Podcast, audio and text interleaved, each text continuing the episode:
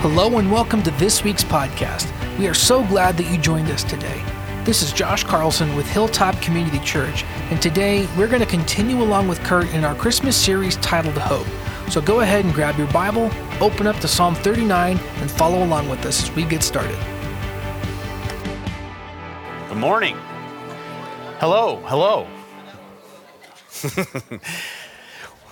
So, I want to share a few things with you before we get into Psalm 39. Uh, the first one is if you missed it, it's in your handout, but there's Christmas Eve services, one on the 23rd at 6 o'clock, and then two on the 24th, one at 4 o'clock and one at 6. Uh, there'll be a children's program at all three of those, um, and uh, all three will be candlelit services, uh, you know, the little electric ones, because we don't trust you with flames. Um, but uh, that, that, that'll happen on those days. And so we'd love to have you come to one of those. The other thing is next Sunday. So Christmas is Saturday. The day after that, Sunday, you're all going to be thinking, do we really need to go to church? Um, and I don't normally do this, but yes, you do. And the reason the reason why is uh, a lot of them, but the main one is next Sunday will be Don's last Sunday on staff full time, and he will be teaching us. And uh, you, we want to we want to come and pack the house and honor Don for who he is and what he's done in his years of service here. Um, he's going to stay on in uh, sort of an advisory role and work a few hours a month for us, um, and uh, do some training with staff, and then also be available to teach once a quarter. And so we'll still see Don. Um, but I think we'll see much less of him because Michelle has a lot of plans for Don, all the things he needs to get done. I'm thinking. Yeah, he just nodded his head yes. Um, so we'd love to have you come and do that. And then there'll be a, a uh, retirement party in February, and the, the works on that are still in the plans, we'll let you know more details when that arrives. But uh, so please come next Sunday, pack the house, and let's honor Don for his years of service here. Uh, this morning, what we're going to do is we'll be in Psalm 39. And uh, kind of the question I have for you there is Is Christmas more than warm feelings or long to, longing to be with those we care about? Uh, we have a tendency to look at Christmas as uh, a very nostalgic time of year. And so the question is Is Christmas just nostalgia or is there some hope involved with this as well?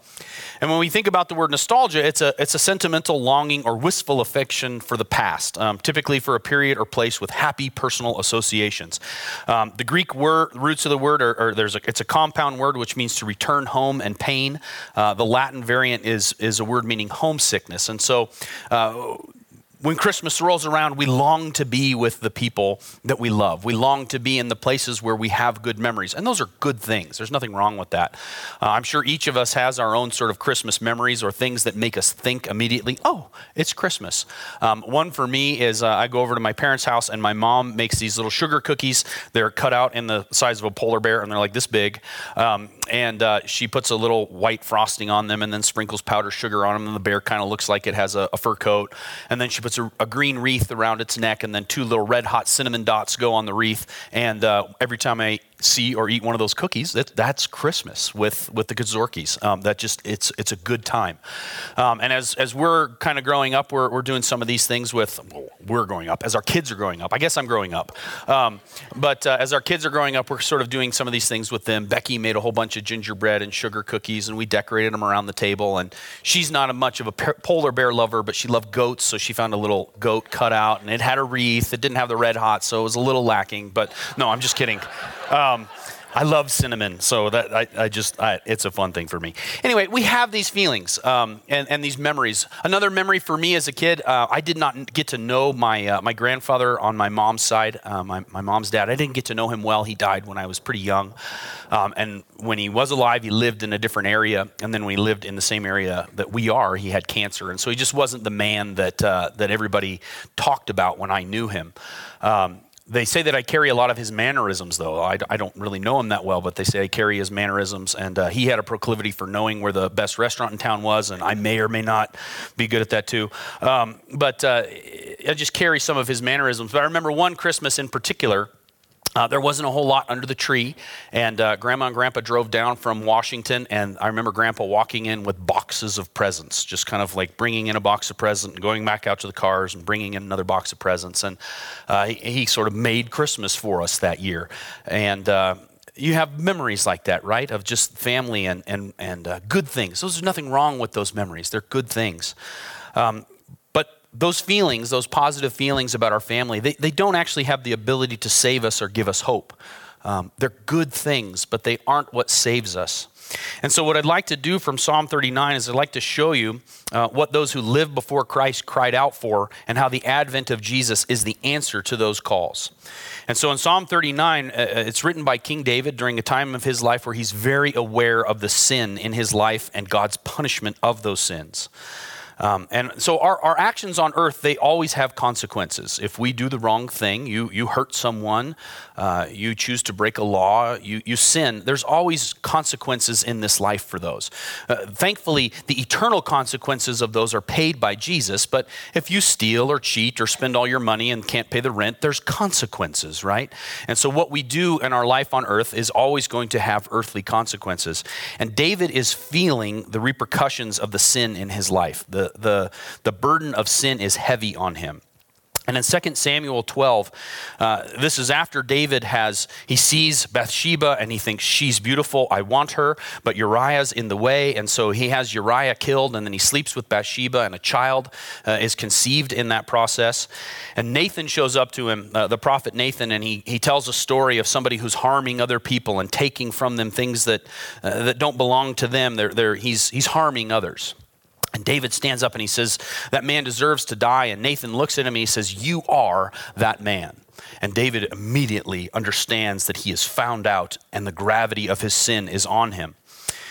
And Nathan says this to him He says, This is what the Lord says I am going to bring disaster on you from your own family. I will take your wives and give them to another before your very eyes, and he will sleep with them in broad daylight.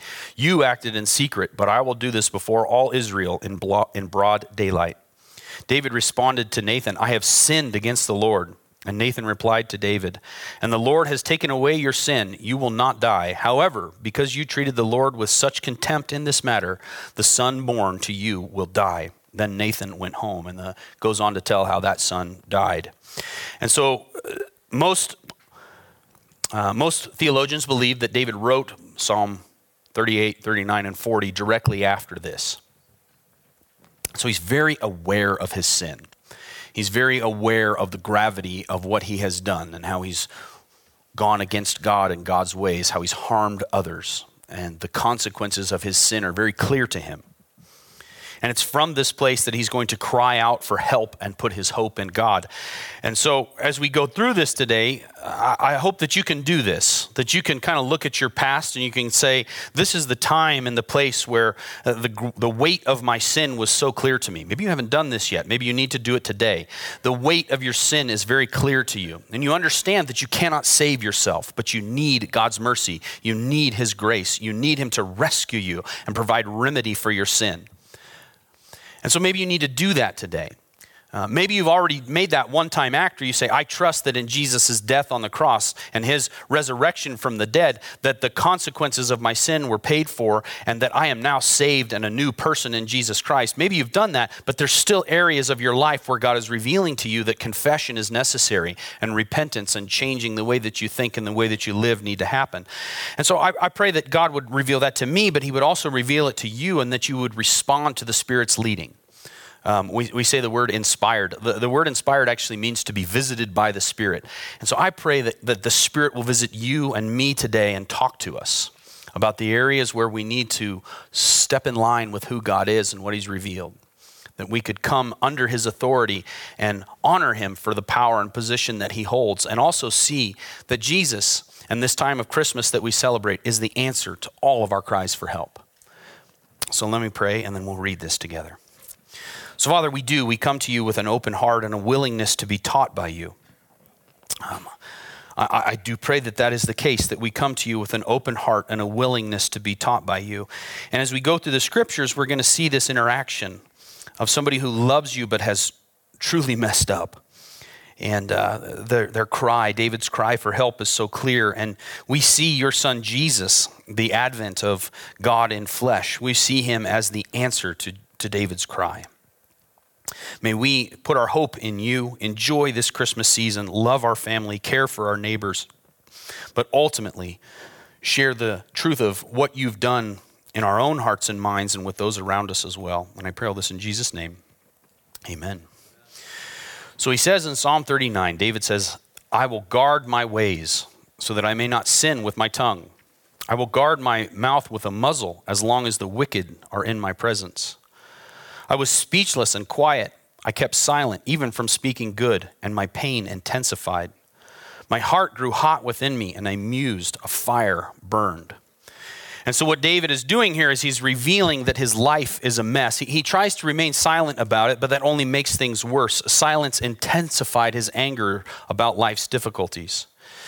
And so he's, he's recognizing his sin and he's guarding his ways and he's holding his tongue. And he says that I put a, uh, a guard on my mouth with a muzzle. That literally means a lip covering. It's not the things we put on right now.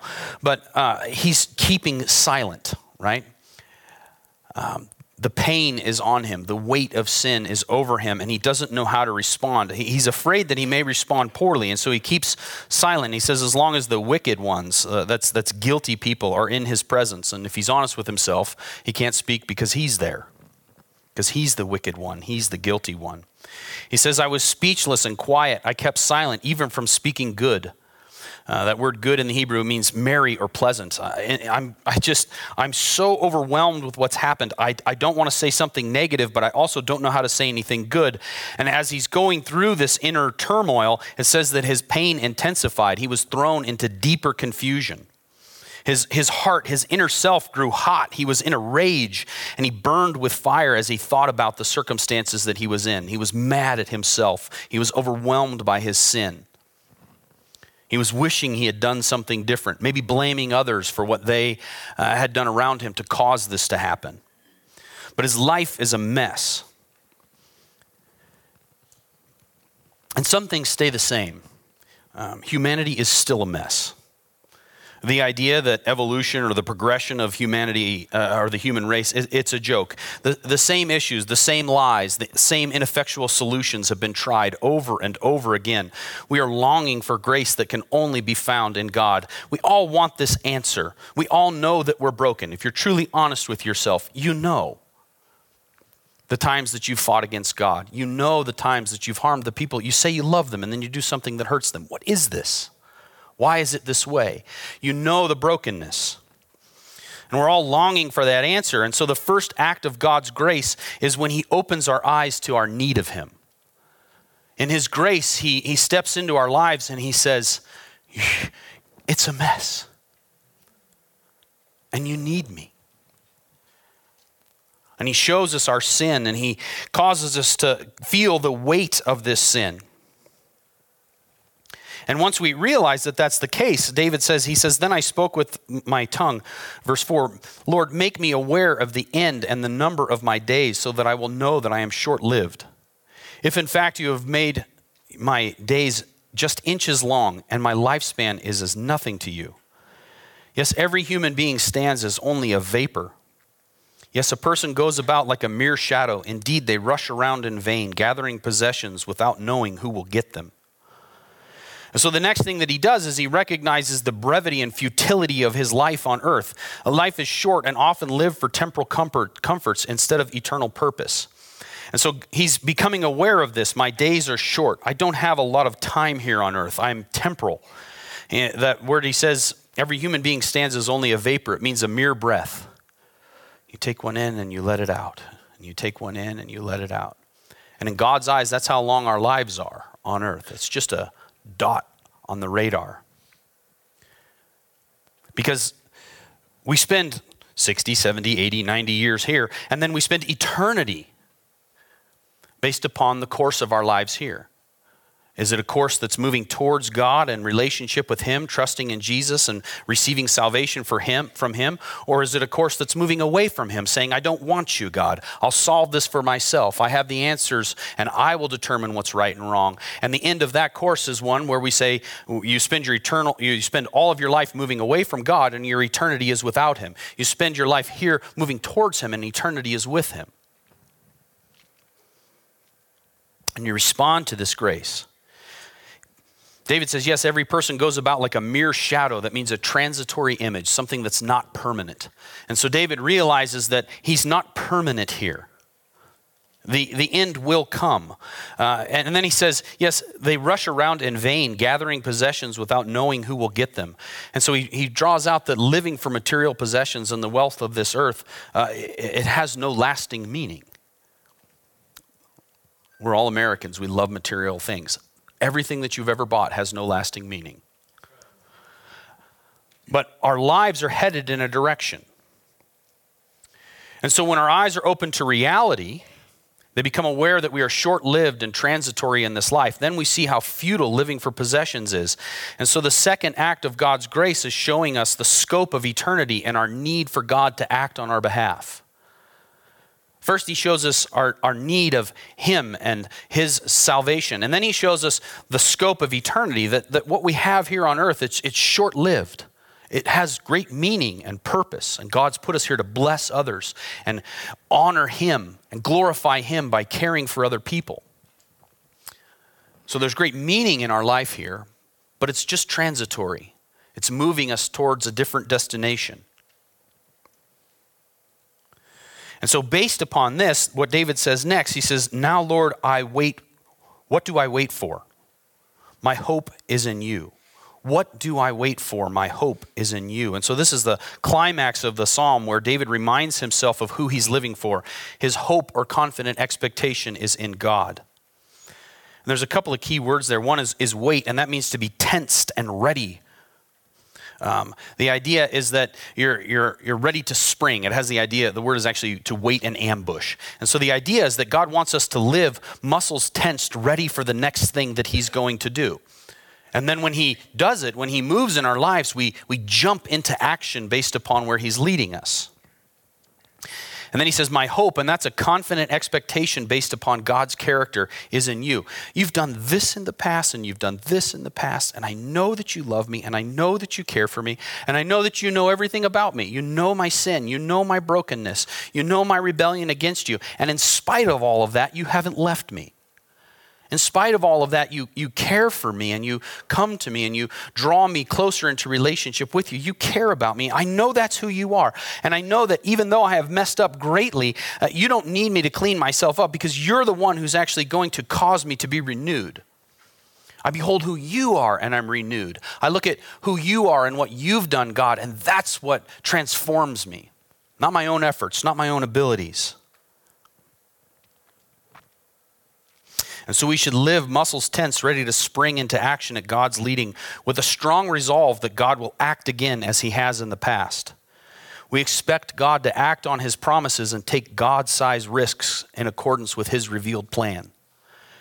So we live our lives here on earth with meaning, with an understanding that God has us here for a purpose. And what He's done in the past is He's loved people, He's cared for people, He's rescued people, He's redeemed people, He's restored them to relationship with Him. That's what He's all about. He's about drawing us out of our rebellion, paying for our sin, and causing us to be new creations who live in harmony with Him and then with others. And so that's why I'm here. But He also has me here to then share that message with others. And so, based upon God's plan that He's revealed, I'm going to be muscles tense, ready to spring into action for the next thing that He has me to do. And so that next act of grace is God reminding us of His past acts of grace. We look at the past and we say, He's been gracious to me before, He'll be gracious to me again. And this is spurring us on to live a life that makes an eternal difference. Not living for just presents and possessions, but living for things that make an eternal, an eternal difference. And it's from this place that he says these words. He says, Rescue me. Verse 8 Rescue me from all my transgressions. Do not make me the taunt of fools. I am speechless and do not open my mouth because of what you have done. Remove your torment from me. Because of the force of your hand, I am finished. You discipline a person with punishment for iniquity, consuming like a moth what is precious to him. Yes, every human being is only a vapor. So he says, rescue, that means to save or deliver or to tear away from. Rescue me from my transgressions, my crime, my wrongdoing, my rebellion. Uh, we understand that, that we're actually slaves to sin apart from Jesus, that we're actually chained to death. We're literally chained to sin. And so he's saying, Rescue me, tear me from those chains, tear me from the transgression, the crime, and wrongdoing and rebellion that's within me. Um, don't make me the taunt of fools. He says, I, I love you, but my life is a mess. And even people who do not know you, the beginning of wisdom is the fear of the Lord. Fools do not fear the Lord. People who have no reverence for you, even they look at my life and they're able to say, That guy's a mess. I need rescue. I need to be torn from the wrongdoing that is within me. And then he says, I'm speechless. I don't open my mouth because of what you have done. And that phrase, you have done, it's you have made a way. God, I'm speechless because I didn't do it. I didn't fix the problem. You have made a way. There's nothing that I could say because it's all from what you have done. Then he says, Remove your torment from me. It literally means to take your plague from me. And so thoughts of the Passover would be obvious for the Jewish reader. Uh, remove your plague from me. Take away this plague. And so immediately the Jewish reader would think of the Passover and how the blood of the lamb was put on the doorpost of their house so that the angel of death would pass over them. And God saved them from their iniquity, God saved them from their brokenness. Then the story of the Exodus then moves. And so they would have remembered how God broke them, tore them away from the chains of slavery and drew them out of Egypt. And in a real sense, what he did, tearing them from slavery in Egypt, he's doing in a spiritual sense, tearing us away from our transgression and our sin. And then he says these words, which for some of us might be hard to hear. Because of the force of your hand, I am finished. Um, and that word force is hostility, attack, or strife. Because of the hostility in your hand, I am finished, which means I'm coming to an end. And so, one of the things that we realize about God is He hates sin. He hates it. And the reason He hates it is because He loves us. He looks at us and He says, You're my children, and I made you. I designed you to be in my image. And when you sin, what you do is you harm another one of my children. And I hate it when you harm my children. I don't like watching my children harm each other. Um, I'd love to set up boundaries where you wouldn't do that. I'd love to actually put a heart in you so that you would love your fellow, ch- my fellow children instead of harming them. And so that's why God hates sins. And so he says, Because of the hostility of your hand, I'm coming to an end. And so it's like this picture of God squeezing David. His hand is on him, and there's force and there's hostility and he's mad at David for his sin. And the, the hostility is causing David to come to an end of himself. The weight of sin and God's hand on him, he finally says, Okay, I feel it, and I'm not doing this anymore. I'm done doing things my own way. I'm done trying to stand on my own two feet. I'm done being foolish enough that the beauty of a woman and then having her would then cause me to experience life. I, am not living for that lie anymore. I'm going to be done harming other people. I'm actually going to live with your morality and your standards. And I, I feel this weight and I understand your hand on me, God, and I feel that pressure. And what it's teaching me is that I shouldn't try and call the shots. But that is the story of humanity. The story of humanity is God has made us in his image and he put us in a garden that we would be in peace, shalom with him, peace with him, and peace with others. And that was his design. Be at peace with me and be at peace with others. And humanity says, you know what? Uh, this serpent came along and he told us that we could determine good and evil for our own, and let's give it a go. And you don't have to be too intelligent to read a history book, read the news, or look at your own life to realize that always ends up a mess. When we try and determine good and evil for ourselves, it never turns out right. And so, what David is doing is he's coming to that place where he feels that pressure on his life because of sin and God's hand. You have to understand that this is actually an act of love. When God reaches out and grabs David by the arm and he tells him, No more, stop it, and the hand is hard, might even leave a bruise, that's actually love. As he yanks him away from sin, that's love.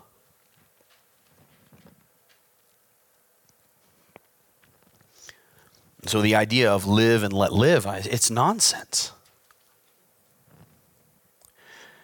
Verse 11, you discipline a person with punishment for iniquity, and that word iniquity is for our, our guilty and crooked way of thinking and living. Consuming like a moth what is precious to him. Yes, every human is only a vapor. Uh, I went to put on an old Christmas sweater this morning. I was going to wear a nice green Christmas sweater. It wasn't an ugly one. Um, and uh, I put it on. I'm like, yeah, it still fits. I haven't gained that much weight. Um, and then I walk in and I'm going to do my hair. Uh, and I look in the mirror and there's holes in the sweater. And so apparently something got into the closet and decided it was going to eat uh, the sweater. And uh, that's what David is saying. God is consuming the things that are precious to us in order to show us our need of Him. uh, the, the temporal things that we worship and think we need more of, God actually removes those from us in love to show us that it's only Him. And so, from David's position of hope, he counts on God to rescue him from the punishment of his iniquity. And so, to live a life of eternal difference, we must first be rescued from the punishment of our rebellious, criminal, and crooked way of life. God must pass over our sins with the blood of the Lamb so we are no longer held accountable for our broken thinking, speech, and behavior. And that's God's next act of grace. He pays the cost and rescues us from the devastation of the, of the sin that indwells our bodies. Jesus came to defeat the penalty and power of sin in our lives. He makes us aware of our brokenness, exposes our rebellion, convicts us of sin, and provides remedy for our plight. Those are all things that God does for us in love, right? He, he makes us aware of our brokenness. He says, I love you too much to leave you as you are. I love you as you are, but I love you too much to leave you as you are. I care too much to watch you wander around broken and confused. And so I need to make you aware of this. And then what I'm going to do next is I'm going to expose that you've been rebellious towards me. You've decided to determine good and evil for yourself rather than trusting me. And I'm going to convict you of the sin that's in your life. And then, listen to me, I'm going to provide a remedy for the problem. And so David says these words, the, the, last three couple verses here Hear my prayer, Lord, and listen to my cry for help. Do not be silent at my tears. For I'm here with you as an alien, a temporary resident like all of my ancestors. Turn your angry gaze from me so that I may be cheered up before I die and am gone. And you hear that and you think, David, you're maybe a little melodramatic. Um, but his words here, he says here, that means it's, it's the word shema in the Hebrew. It means to listen and act. God, listen and act based upon my prayer. Uh, don't, don't leave me here, but pay attention to my cry for help. Don't be silent or deaf at my weeping. I, I'm torn apart, God. I know the weight of my sin. I know my brokenness. I know I can't save myself, and it's crushing me. I feel your hand on me, demonstrating all these things to me, punishing and disciplining me so that I will turn from my wickedness and then trust in you. I know all of that. So, God, hear and listen and act based upon my prayer. Pay attention to my cry for my help. Don't be deaf to my weeping. And the beautiful part about God is He's not, He knows your tears. He knows when you feel crushed. He actually understands what it is to be crushed. And so the last thing David does here is he asks God to remedy his situation as one under the curse of sin. And so if you haven't come to this place, listen to this. God, I've sinned against you and you alone. We cry this. God, I've sinned against you and you alone. Who could save me? How will I escape the doom of my rebellious heart? I understand the end of my destiny as a sinner, and it's not good. How do I get out of this? How will I ever be right and whole again? Lord, hear me. I need mercy. And you can imagine God in his, in his throne in his heaven, from his heart of love, he hears his lost child. And he says, I had a plan all along. I know your pain. I know your brokenness, your rebellion, and your sin. I know you fought with me and harmed the ones you love. I know you don't have a solution in and of yourself. Let me show you the plan.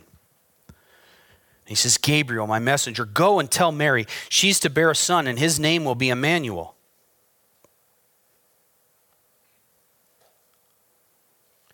He will be God with them the Prince of Peace, the mighty God, the wonderful counselor, the everlasting Father. He'll be the exact representation of the Father, the light of the world, the Word made flesh, the Lamb of God who takes away the sin of the world. He'll be God joined to humanity to pour himself out, to be tempted, tried, and remain completely sinless. He'll gather those who seek me and who I've called to be my own. He'll be the way, the truth, and the life. He'll be falsely accused, beaten, mocked, whipped, and crucified.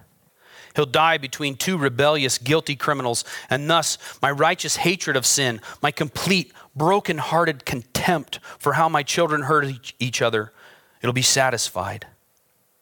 justice, mercy, and grace will be executed in one cumulative act of divine love. Go tell her the time is now. The waiting is over. I so love the world that I'm sending my one of a kind Son, Jesus, the Messiah, to end the curse of sin and death by carrying it on his shoulders. I'll crush him instead of them.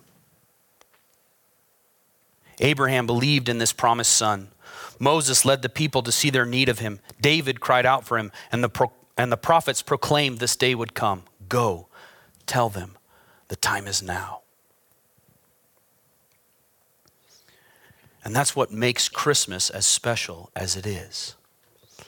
It's because we see all of history leading us to the birth of Jesus. All of human history and their rebellion and fighting against God. They're choosing their own way and their sin and their need of remedy and rescue from it. All of it leads to Jesus' birth. All of it leads to God joining us in humanity, a sinless Son who would then die on our behalf to, to pay for the consequences of sin. And so it's difficult to fully appreciate the rescue and remedy that Jesus gives without understanding the depths of sin. And so, what we don't want to do is we don't want to just cruise through this Christmas season with nostalgia, gift giving, family, and food. If that's all that Christmas is, it's a big miss. All those things, they're fine and good, but none can save us from the ruinous end of sin. And what we have, then have to come to acknowledge is that every person, each and every one of us, will acknowledge our iniquity, our brokenness, our transgression, our rebellion, and our sin before God. Everyone will do that. Everyone will say, I am broken, I'm a rebel, and I've sinned against you. The question is whether we do so beneath the shelter of grace and mercy found in Jesus' death, burial, and resurrection, or by our own futile efforts. Do you want to stand before God and say, I rejected your son, but my own efforts are enough? It won't work.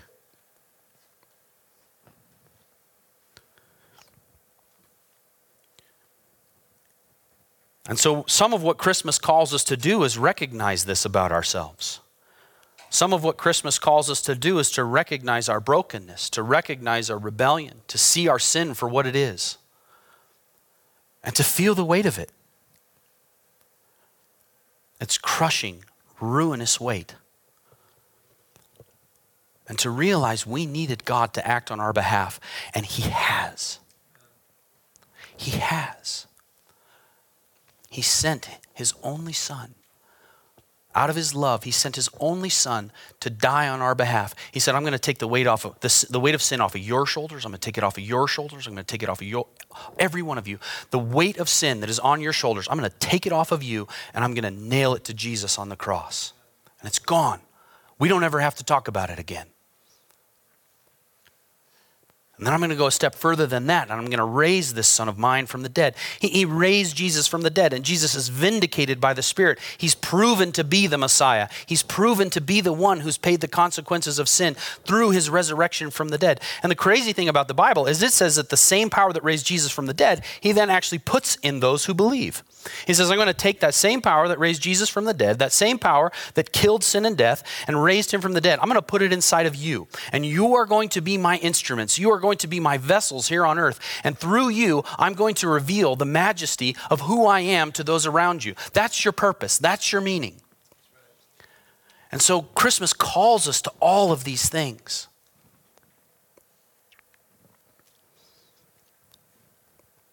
And so, as you think about applying this, what have you done with this lowborn King Jesus? Have you believed? Have you looked at it as fairy tales and nonsense? Or have you seen it for what it truly is the historical picture of God's love? Jesus is not a person in a storybook, he's a person in a history book. God, and, and, you go, okay, well, what about this virgin birth? This sounds like nonsense to me. The language that's used when Gabriel shows up to Mary, he says that the power of the Most High will overshadow you. He says the power of the Most High will do something miraculous in you, and the virgin will become pregnant. And you go, well, that, that science can't do that. Well, no, it can't. But God can. If you have a God that's too small to perform that, then you don't have a God at all.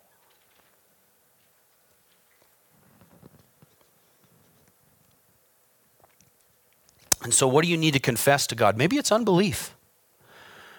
Maybe you need to confess to God that, that uh, man, I've been fighting against you because I, I, I, I've made you too small. I've made you finite. I've made you human. I've made you confined, constricted by the limits of science, my own rationality.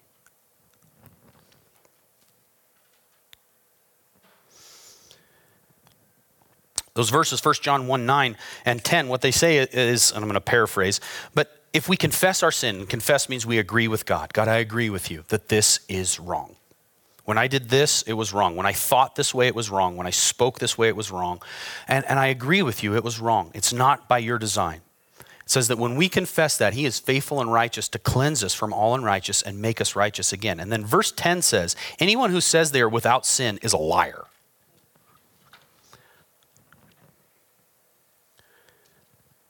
And so those verses are, are they're, they're sobering, they're stern.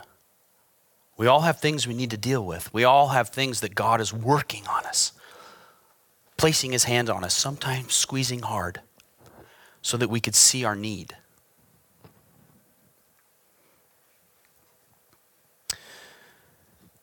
And those verses in Titus, I want to read those with you.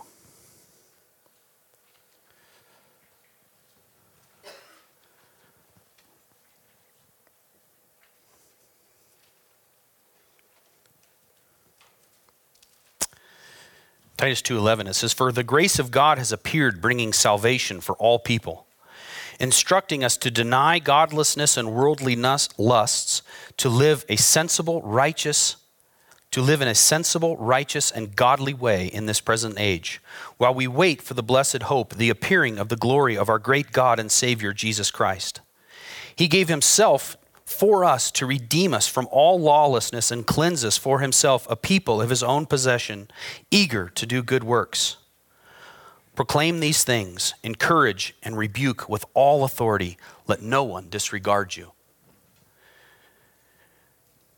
And so, as you go through this Christmas season, how can you remind yourself and others that Jesus is the only true hope? And I think one of the simplest ways you can do this is you can share your story.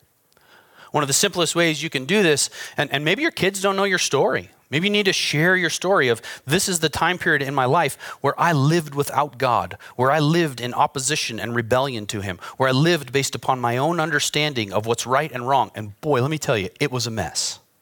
But then God placed His hand on me and He showed me the gravity of my sin. He showed me my rebellion. He showed me my brokenness. He gripped me and He changed me. And I'm not who I was at that point in time, I'm someone different. Maybe your kids don't know that story. Maybe your grandkids don't know that story. That's one you need to share.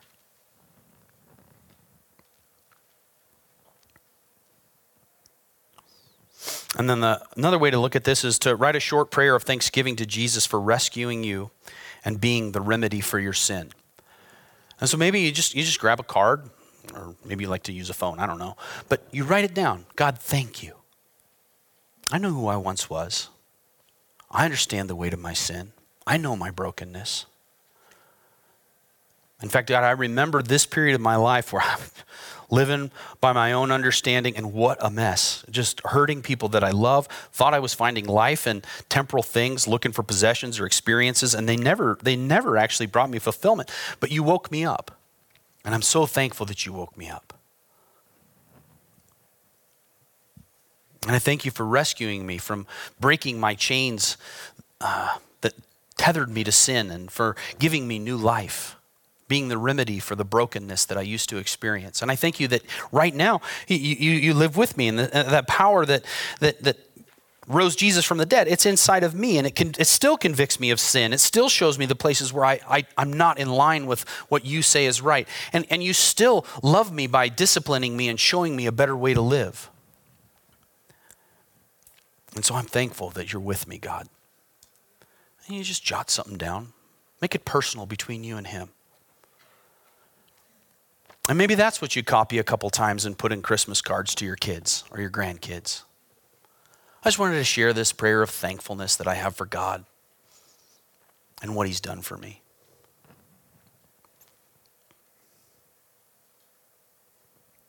Read it one more time. It's difficult to fully appreciate the rescue and remedy that Jesus gives without understanding the depths of sin. To cruise through this Christmas season with only nostalgia, gift giving, family, and food is a big miss. Those things are all fine and good, but none can save you from the ruinous end of sin. We will all acknowledge, everyone will acknowledge their iniquity, transgression, and sin before God. The question is whether we do so beneath the shelter of grace and mercy found in Jesus' death, burial, and resurrection, or in the futile merit of our own efforts. What have you done with the lowborn King Jesus? Let me pray. God, as we approached you this morning with an open and willing heart, I pray that we keep that. An open and willing heart to be taught by you. I pray that we would be inspired, visited by your Spirit to hear your voice in our own lives. You speak to us through our word, through your word. You speak to us through those who know you, but you also come and visit us as individuals, and you reveal the sin in our lives, and you you make us aware of your love. And I pray that you continue to do that for each of us. I also recognize that by asking you to do that, it's like asking the sun to shine. It's just what you do. So, this Christmas season, may we celebrate who you are and what you've done, the person and work of Jesus, the one of a kind, unique, only Messiah the only one who can save us from the consequences of our sin and give us new life. We thank you that He is the rescue we've been waiting for and the remedy for our sin, the one who wages war against sin and death. And He does so through love and sacrifice. Praise you for that in Jesus' name. Amen. Thanks for tuning in today. We hope this message brought hope and encouragement towards seeking God and knowing His peace. If you would like prayer support, you can text us or call us at 775 984 8787. Join us next week as Don Bauman discusses how God offers hope for today and in eternity. The dream is that Hilltop is a home for the growing family of God, and we are so glad that you are a part of the family.